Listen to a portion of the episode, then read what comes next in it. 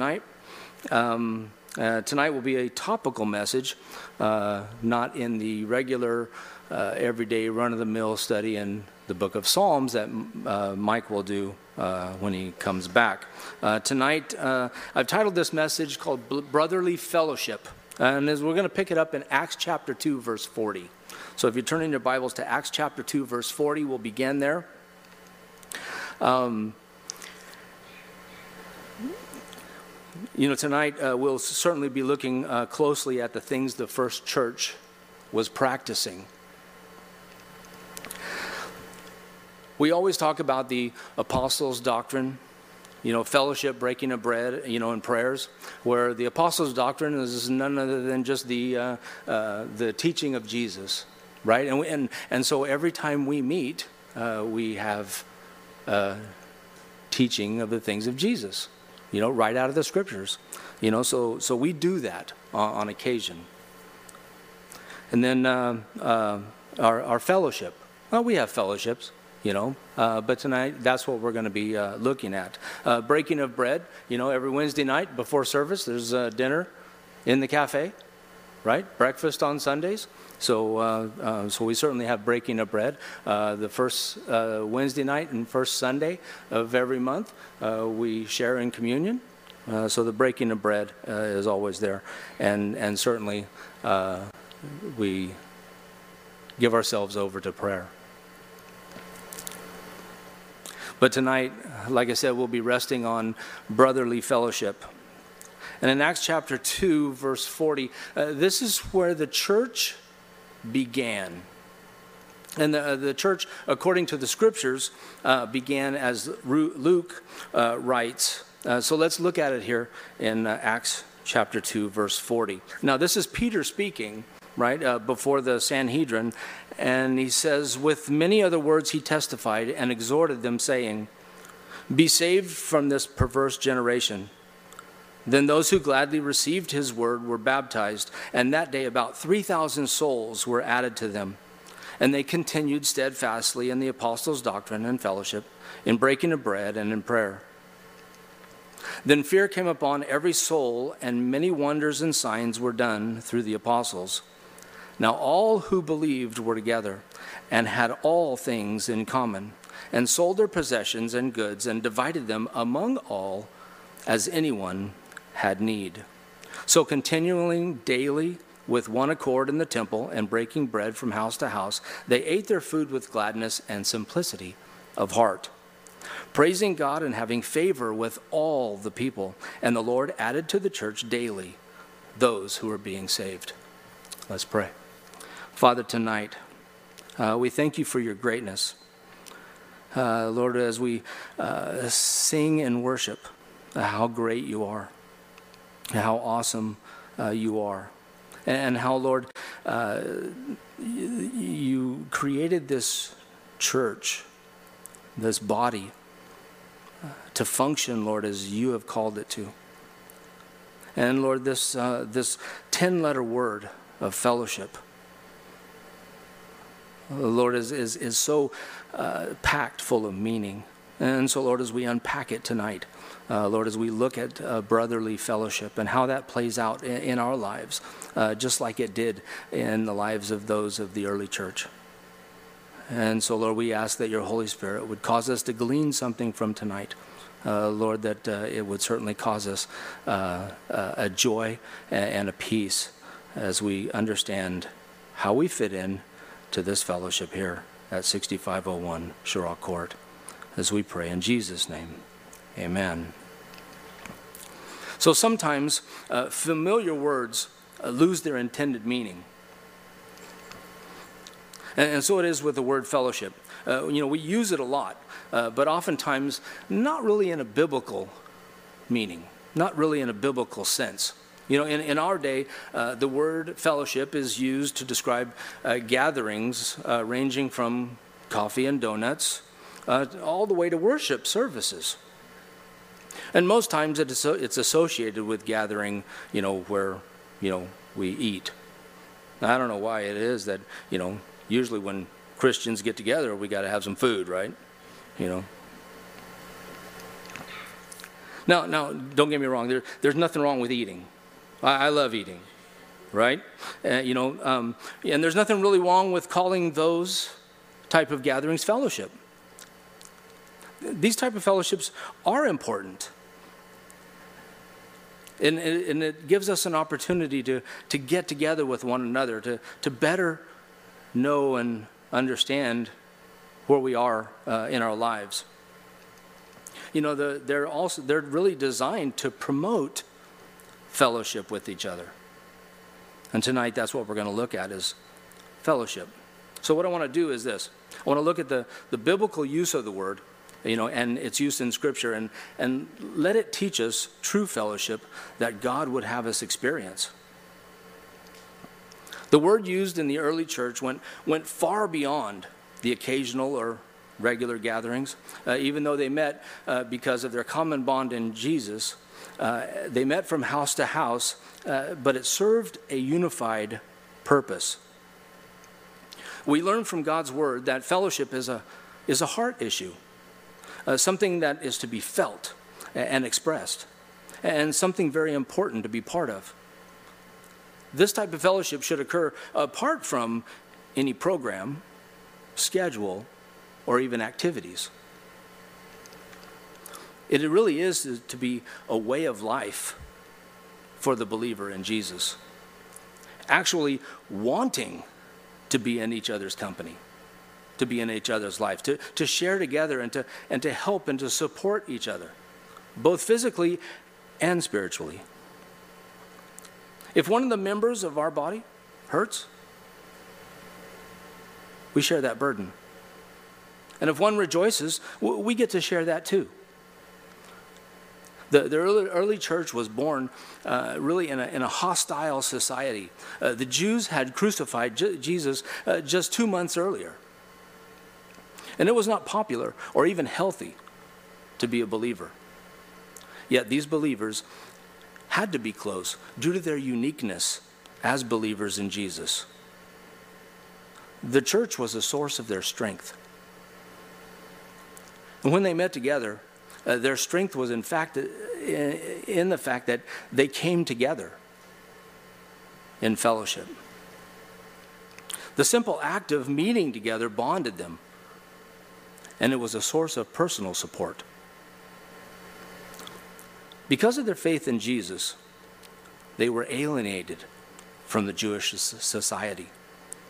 They, they, they were not only shunned, but in danger for their very lives.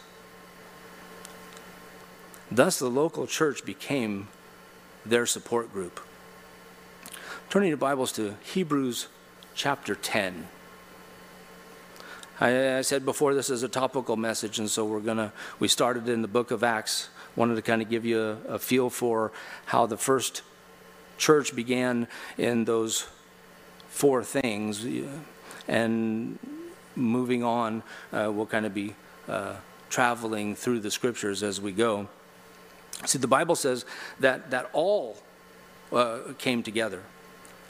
And, but later on here in, in uh, Hebrews chapter 10, uh, when the Jewish believers were waning in their faith and faithfulness to their assemblies, this is what God told them.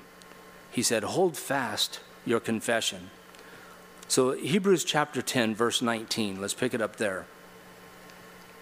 Therefore, brethren, having boldness to enter the holiest by the blood of Jesus, by a new and living way which he consecrated for us, through the veil that is his flesh, and having a high priest over the house of God, let us draw near with a true heart in full assurance of faith, having our hearts sprinkled from an evil conscience and our bodies washed with pure water. Let us hold fast the confession of our hope without wavering. For he who promised is faithful. And let us consider one another in order to stir up love and good works, not forsaking the assembling of ourselves together, as is the manner of some, but exhorting one another, and so much the more as you see the day approaching. This is interesting because uh, the Lord combines church attendance with holding fast the profession, the profession of one's faith. Further, he goes on and says, assembling together was for the purpose of exhorting one another. uh, which, which really means just to lift up and, and to encourage. Now, turning your Bibles to 1 Corinthians chapter 12.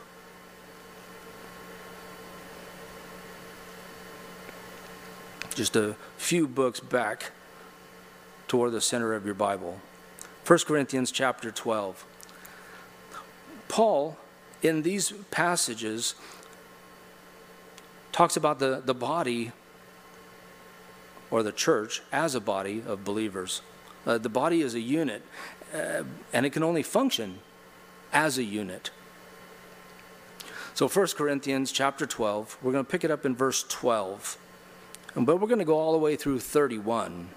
So Paul here, uh, he describes unity and diversity in the body.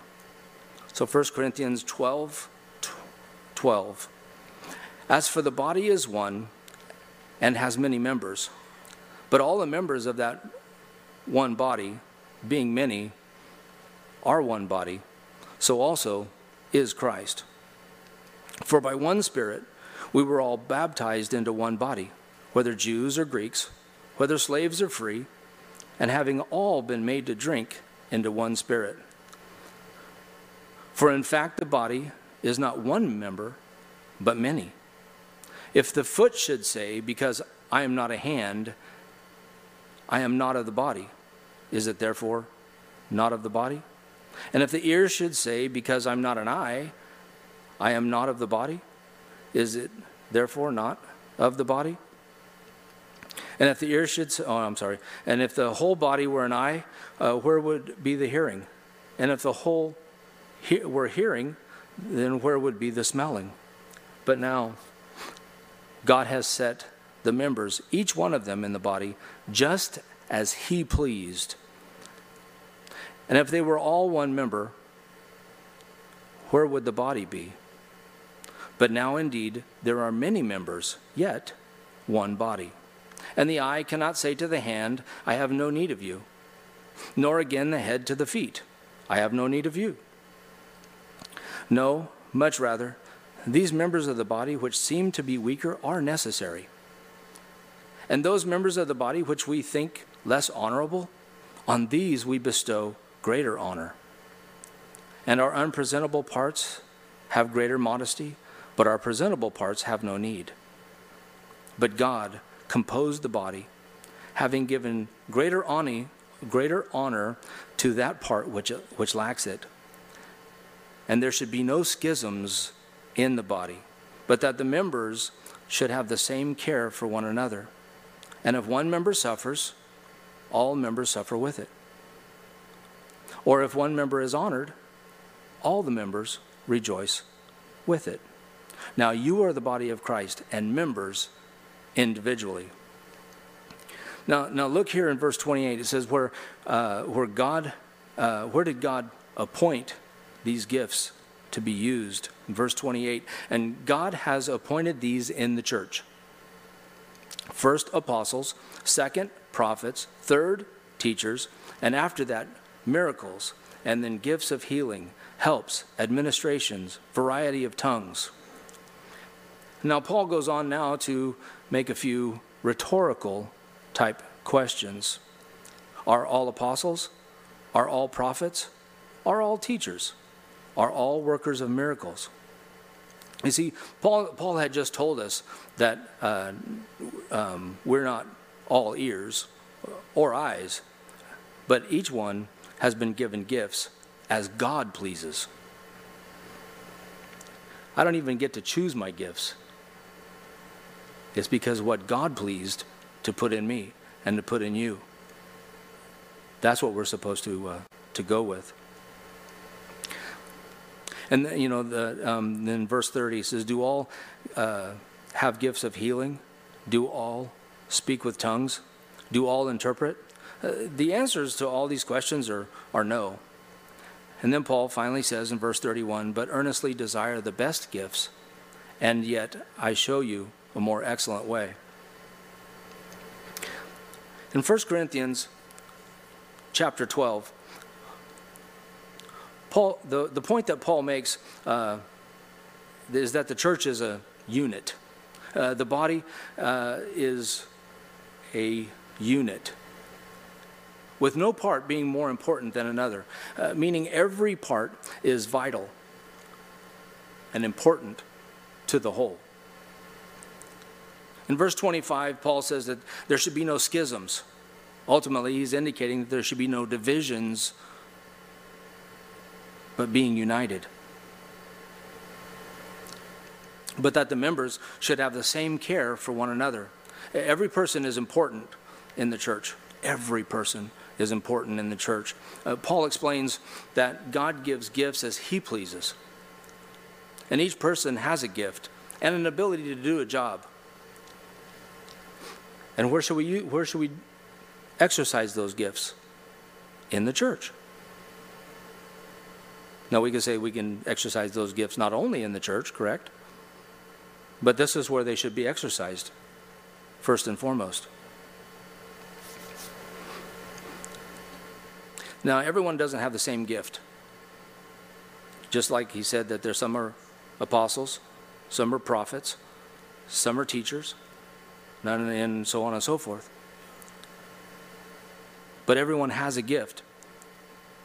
And everyone's been given a job to do, per se. So, let me, let me break it down. Let's say you like working on cars, right? Well, I'm sure that there's somebody around here, you know, at our church that needs a car fixed, right? Uh, let, us say, let's say, for instance, that you like painting, right? I mean, you just thrive on that roller, right? So I'm sure that we can find some places around here that could be painted. Like the door that goes from the cafe into the. that thing's getting beat up. I seen it last night. Let's say that you like trimming plants, right? And so, uh, trimming plants, you know, we got tons of plants around here that could be trimmed right? Come on, trim some plants. What about uh, planting flowers? You like planting flowers? I know some of you do, right? Like planting flowers. So you come on, man, plant some flowers. There's all kinds of flower beds around here.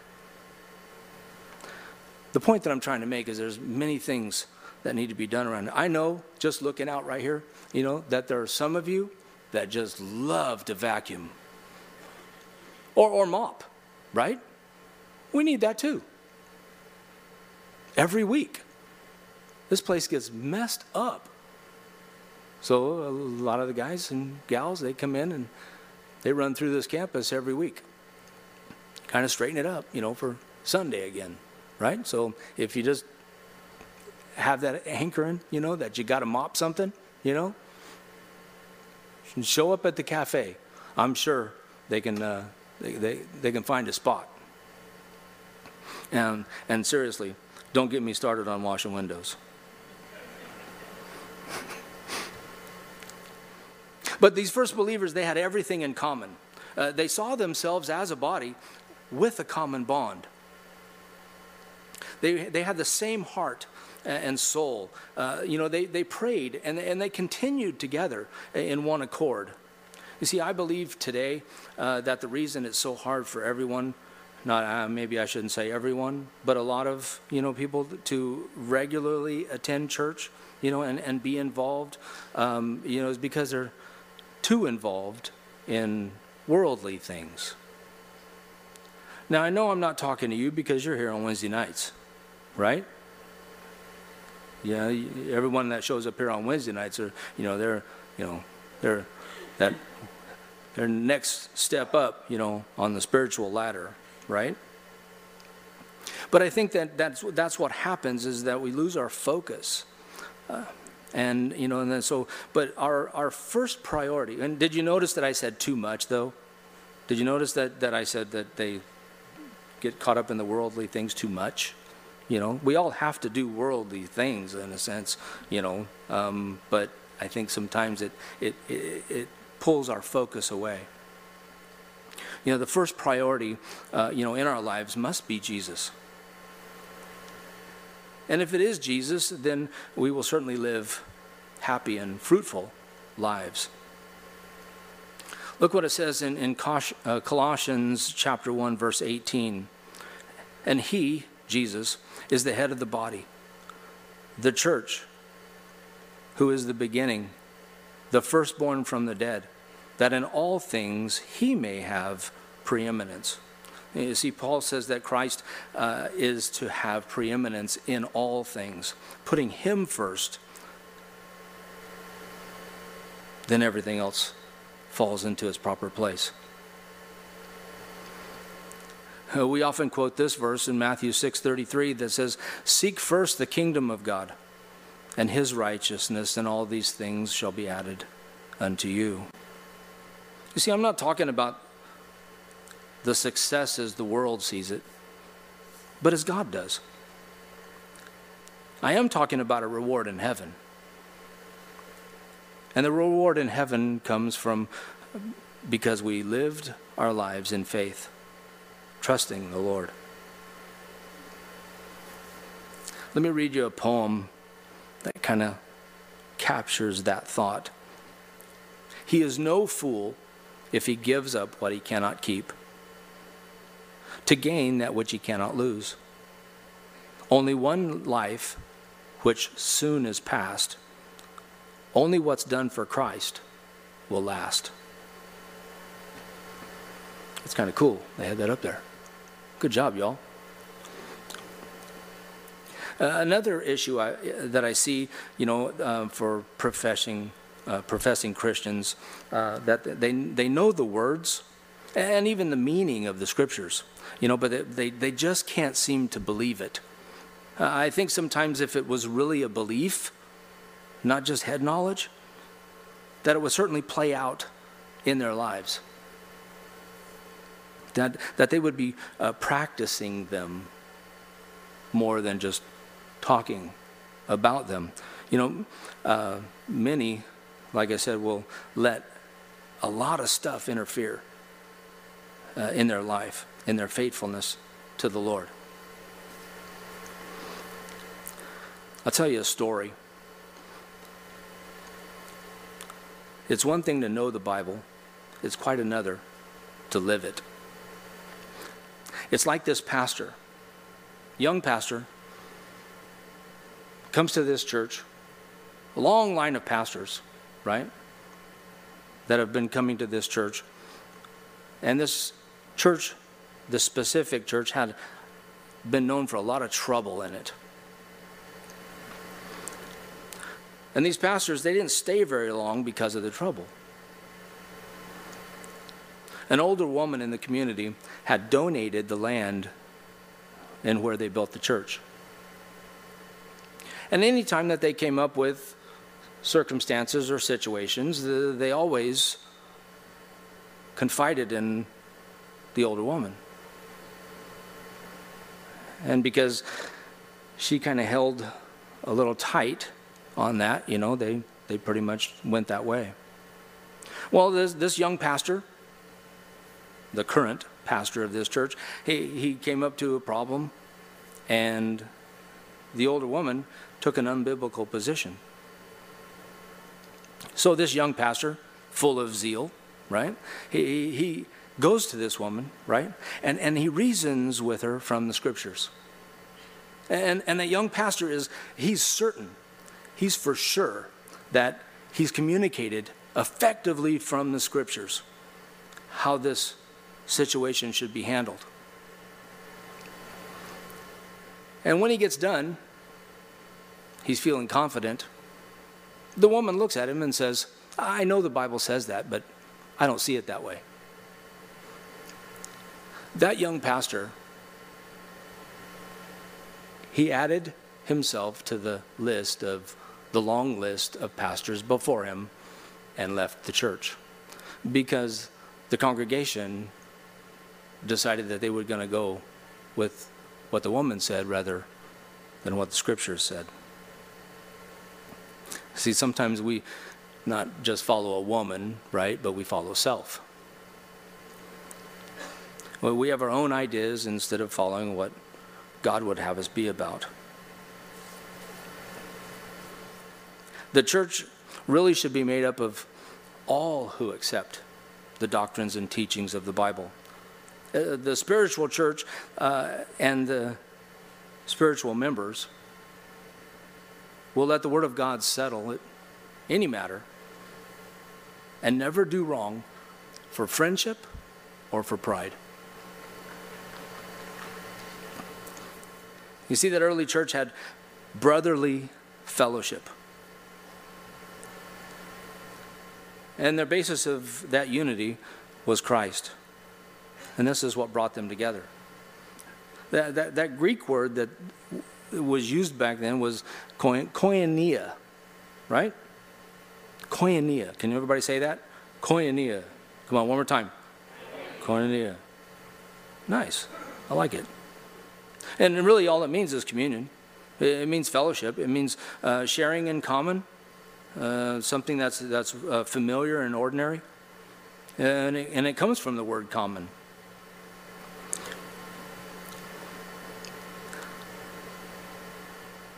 One commentator de- defines fellowship as the expression of genuine Christianity among the members of God's family. So, so now that we've kind of wrapped that up a little bit, uh, what does fellowship include? Let's look and see what biblical fellowship has at the heart is love and acceptance. In Ephesians chapter 3, verse 17, it says that, that Christ may dwell in your hearts through faith, that you, being rooted and grounded in love, may be able to comprehend with all the saints what is the width, the length, and depth, and height, to know the love of Christ which passes knowledge, that you may be filled with all the fullness of God. Turn in your Bibles to Philippians chapter 2.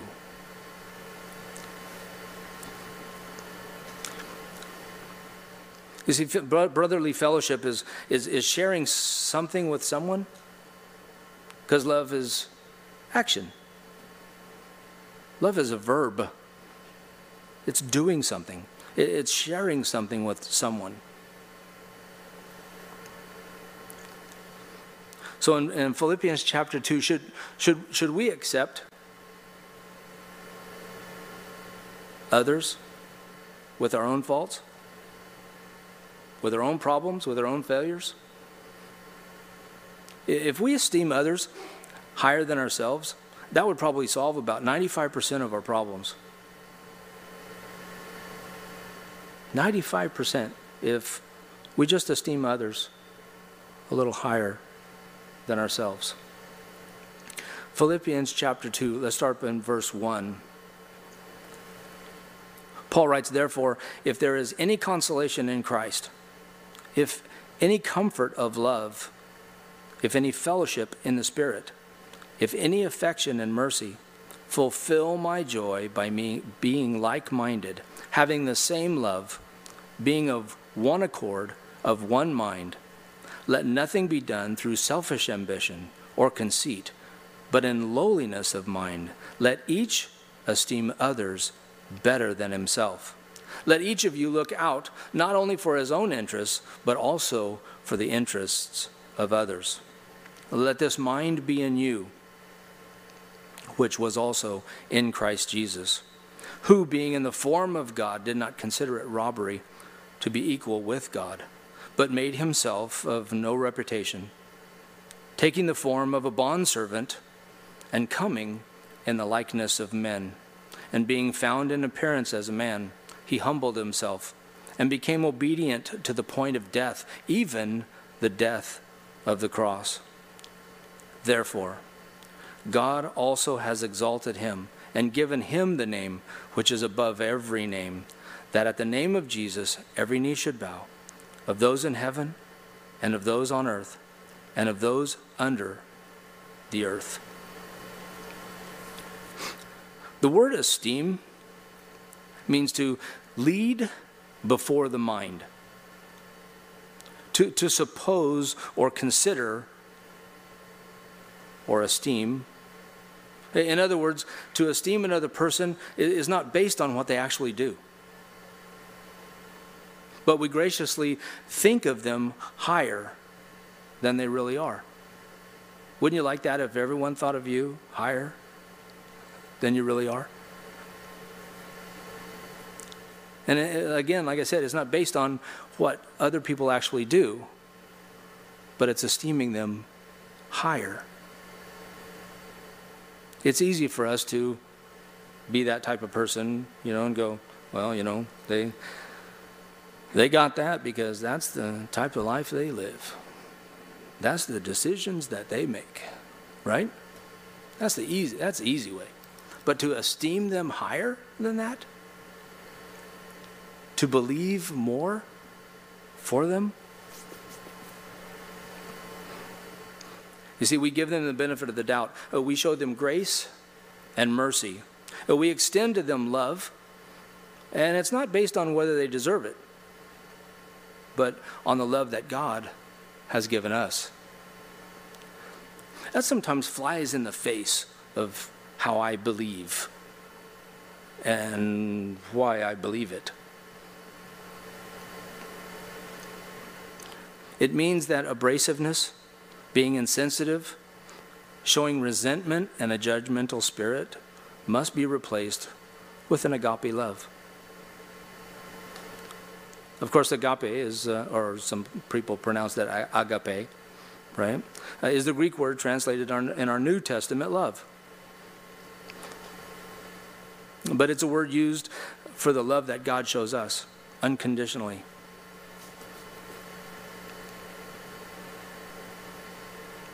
He showed that unconditional love that uh, He poured out His love upon us, that while we were yet sinners, Christ died for us. It's an unselfish love which seeks the highest good of the other person, getting behind them so as to help them reach God's goal and will for their lives.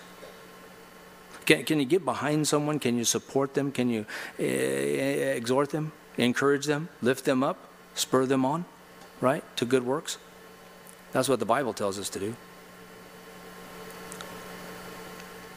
See, biblical fellowship is a, is a family relationship. You, you become part of the family of God on earth. And really, I hope each one of us here that comes to Calvary Chapel Bakersfield actually sees themselves as part of a family. Granted, our, our, our home is in heaven. Uh, we're just sojourners. We're just passing through. We're just pilgrims on a journey. But we get to do it together. Uh, we get to come here and we get to fellowship together and we get to support one another. And it's, uh, it's, it's so much different than how the world operates.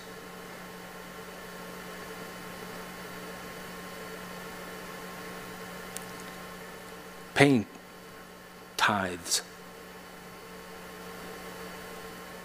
That's completely out there, you know, for someone who doesn't believe in Jesus. Giving a tenth of everything you make?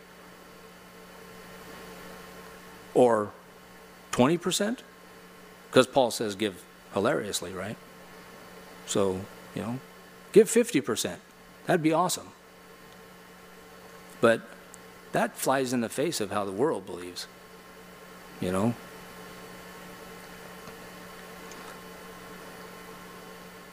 You know, it's sad that you know, some in our church, by, by their, their lack of devotion to the church, show that they love the world more. And now, sure, they would say they love the church. Sure, they say that they love the people of the church, right? Uh, but when there is need, uh, when there are activities, when there are things going on, right? Mm, there's some of them are not to be found. Uh, like I said, I know it's not you guys because, you know, you're here on a Wednesday night. I get that.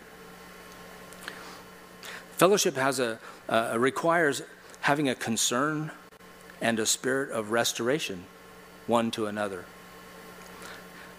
Look what it says in Galatians chapter 6, verses 1 and 2. It says, Brethren, if a man be overtaken in a fault, you which are spiritual, restore such a one in the spirit of meekness, considering yourself, lest you also be tempted.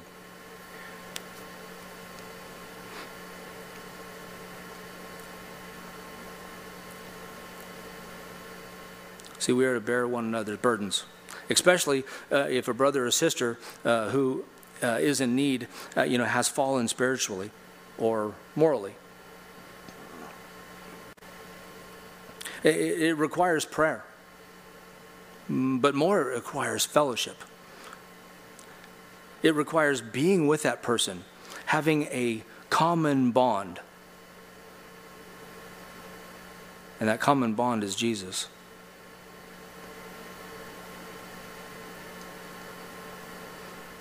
We, we need to be gentle with them. Uh, we need to encourage them. We need to get behind them. We need to raise them up, spur them on to good works, get them back into fellowship. Fellowship also requires confession and forgiveness. This is where it kind of gets hard. I want you to think this through with me a little bit. James 5:16 says, "Confess your faults one to another and pray for one another that that you may be healed. The effective fervent prayer of a righteous man avails much."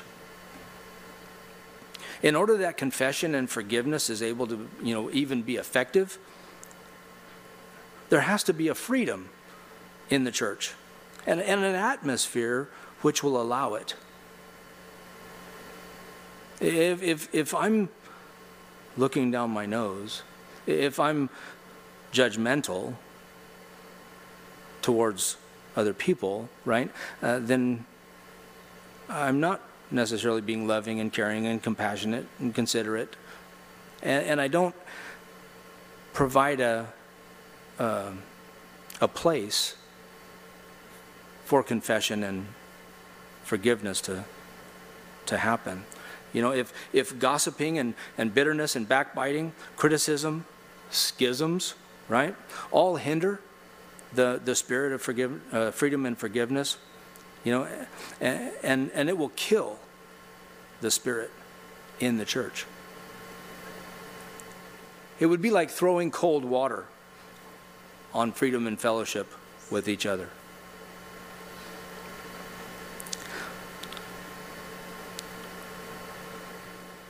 One must uh, also have the courage to be honest, to share a failure or a personal need. Uh, sometimes our pride gets in the way. Uh, sometimes I don't want to tell anybody that I'm having issues. Whether I'm caught up in something of the world or, uh, you know, or I'm hungry. I need something to eat. I got, I got more month at the end of the paycheck.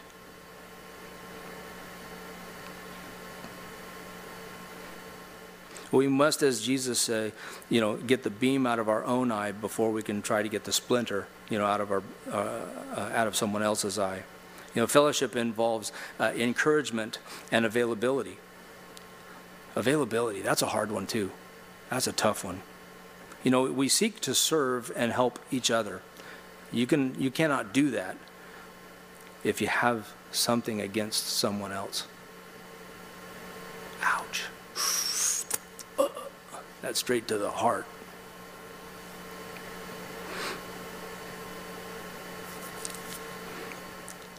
As we've seen in, uh, in Hebrews, says we are to hold to our faith without wavering.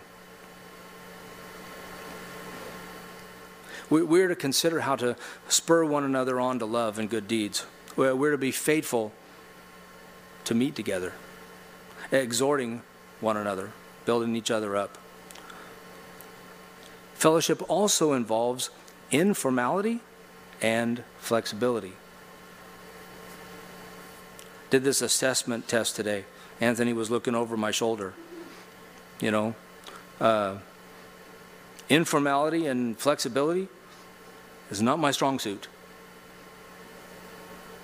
I like to be calculated and planned and purposed. That's why when I'm up here, right, I pay attention to this. I share the information with you, right, because I don't want to go down a sidetrack. You know, I've only got a certain amount of time. Hebrews 13, 1 and 2 says, Let brotherly love continue. Do not forget to entertain strangers, for by doing so, some have unwittingly entertained angels. You ever, you ever done that? Let brotherly love control all we do. Do not forget to entertain strangers. It doesn't mean that we're supposed to show them a good time, uh, but what it means is that uh, we're supposed to show them love, right? And, and uh, or uh, hospitality, hospitality toward.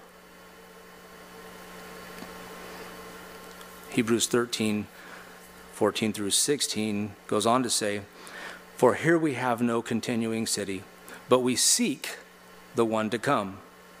Therefore, by him, let us continually offer the sacrifice of praise to God. That is the fruit of our lips, giving thanks to his name. And do not forget to do good and to share, for with such sacrifices, God is well pleased. It means having the freedom in our fellowship and not let ritual and ceremony rule it. Uh, we should not let uh, ritual rule or tradi- tradition rule or, uh, you know, or just rule our fellowship. But, but really experiencing the common bond of God. Uh, we, we should let our fellowship and praise to God be an actual doing the will of God, sharing and helping one another, for this is what pleases God.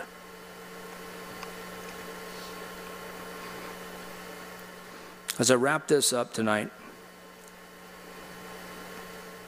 fellowship with God is, is by accepting the Lord Jesus and having commonality in His Word. We have this with God first, and because of that, fellowship one with another. Now, this is brotherly fellowship, is what I'm talking about. Okay? I'm not just talking about the donuts and coffee, right? I'm not just talking about, uh, you know, uh, sometimes just sitting across the table, you know, but real brotherly fellowship where we, we get to meet together, where we encourage, you know, one another, right? Where when people are walking down the aisle and we're passing them, you know, it's almost like boom, high five, right? You can do this. You got this. No matter how hard, how dark it seems, I'm right here with you. Can we be that way? We need to be. God calls us to do that. I think sometimes we just lose sight of that.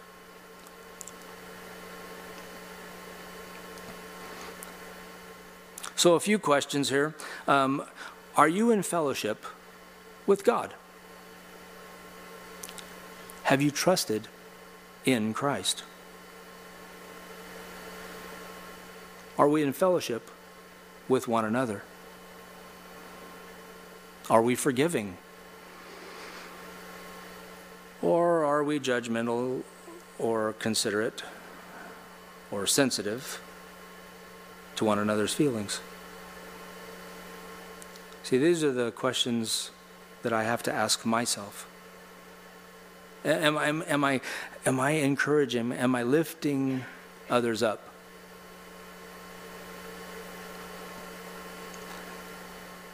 Do we see ourselves as vital part of this church? And I mean, really, each one of us.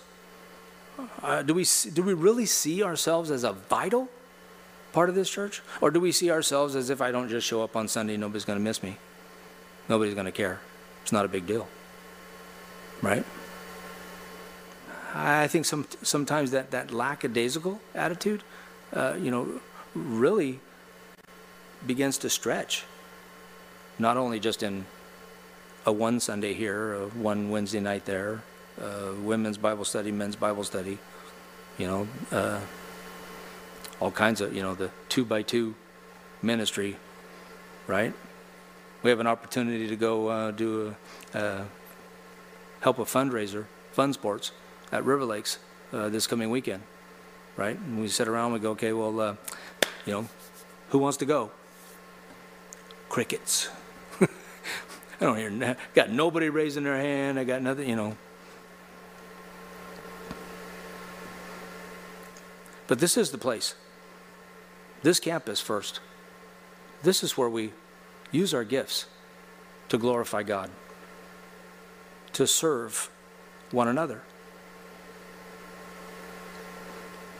In a couple weeks, I'll uh, I'll be teaching here on Sunday morning, and uh, you know, so I got a lot of this uh, this good stuff, more more good stuff for you. So really, um, you know, this week uh, that I would I would really ask each one of you to consider your role here at Calvary Chapel Bakersfield, and and and ask yourself and be honest. Uh, I'm not asking for you know for you to raise your hand or even come to, uh, talk to me. If you want to come talk to me, I'll you know I'll certainly be a li- be a good listener. I'll certainly be encouraging, right? I'll certainly be uh, spurring you on to good works, right? Because if you want to vacuum, I got we got we got places to vacuum and mop and wash windows, and I mean you know there's things that need to be done. You like to cook? You know, Dave and Kimberly over in the cafe, you know, they, my goodness, they could use help. At least just stirring the rice for Dave. He's got that bum shoulder going on, you know. Huh? He can do it now? No way. Praise the Lord.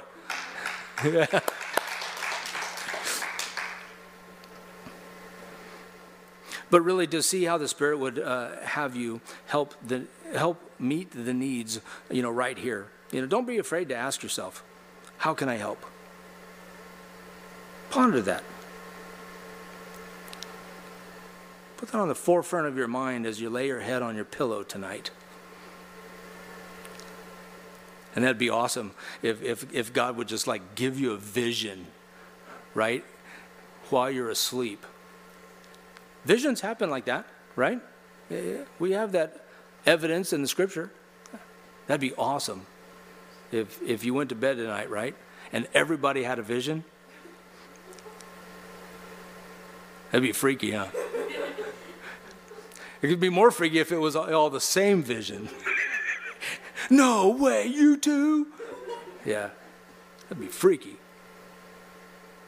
But it'd be cool be something that God would be doing just from a night that we get to spend together like this. Just know that uh, each one of you, uh, I love you and I care about you. And there's nothing more uh, than I would like to see is everyone involved. Men's Bible study on Monday nights, Wednesday mornings. Women's Bible study will be starting up pretty soon. You know, uh, Sunday school teachers, greeters, ushers, security, cleaning, cooking, outreach, evangelism. We got it all. The short, the thin, the fat, the tall. We got it all, you know. And you know, and there's there's there's a place. There's a place for each one of you, you know. And, and if you, if you want to come talk to me, I was kind of joking earlier. But if you want to come talk to me, we can f- certainly find, you know, that place for you. You know, uh, because that's where joy comes. You know, you you get doing the things that God has called you to do. You know, when when you're in line with His will for your life. Oh my goodness, that's where joy comes from. Nice. Well, it looks like my time is just about up.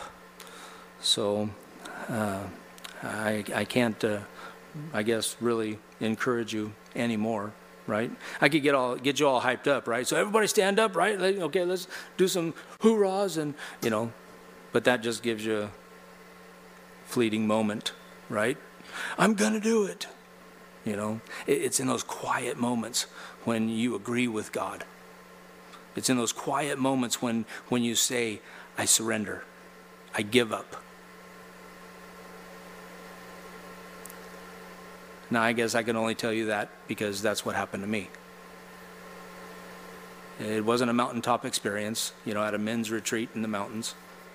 You know, it wasn't at, uh, uh, you know, a, a, a Christian uh, concert at the amphitheater, you know, at River Lakes. You know, it was by myself, surrendering to God, saying, I, I give up myself. I give up my own thoughts and my own ideas to serve you.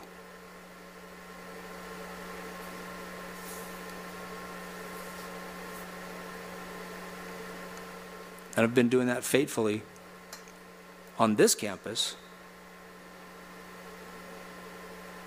for 22 years, almost 23 years. That's crazy that God would take a guy like me, a bonehead, right? And and use him in the life of this church. I've seen a lot of people come and go.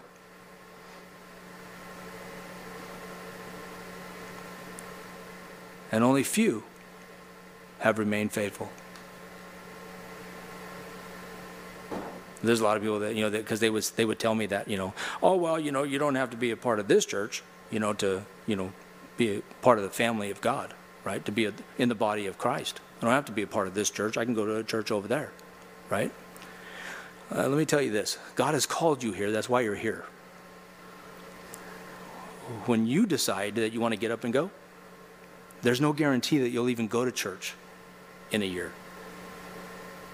I've seen it done, I've seen it happen.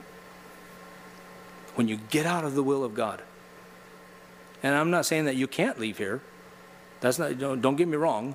If, if God is leading you, you know, to go, awesome. I'll be the first one to help you pack your bags. Pray for you, love on you, send you out. Hope I see you again. You know, and if I see you at the fair, right, because I'm sitting at the Calvary Chapel Bakersfield booth and you walk by, right? I hope you're still serving Jesus. Let's pray. Father, Lord, tonight I thank you, God, for your word.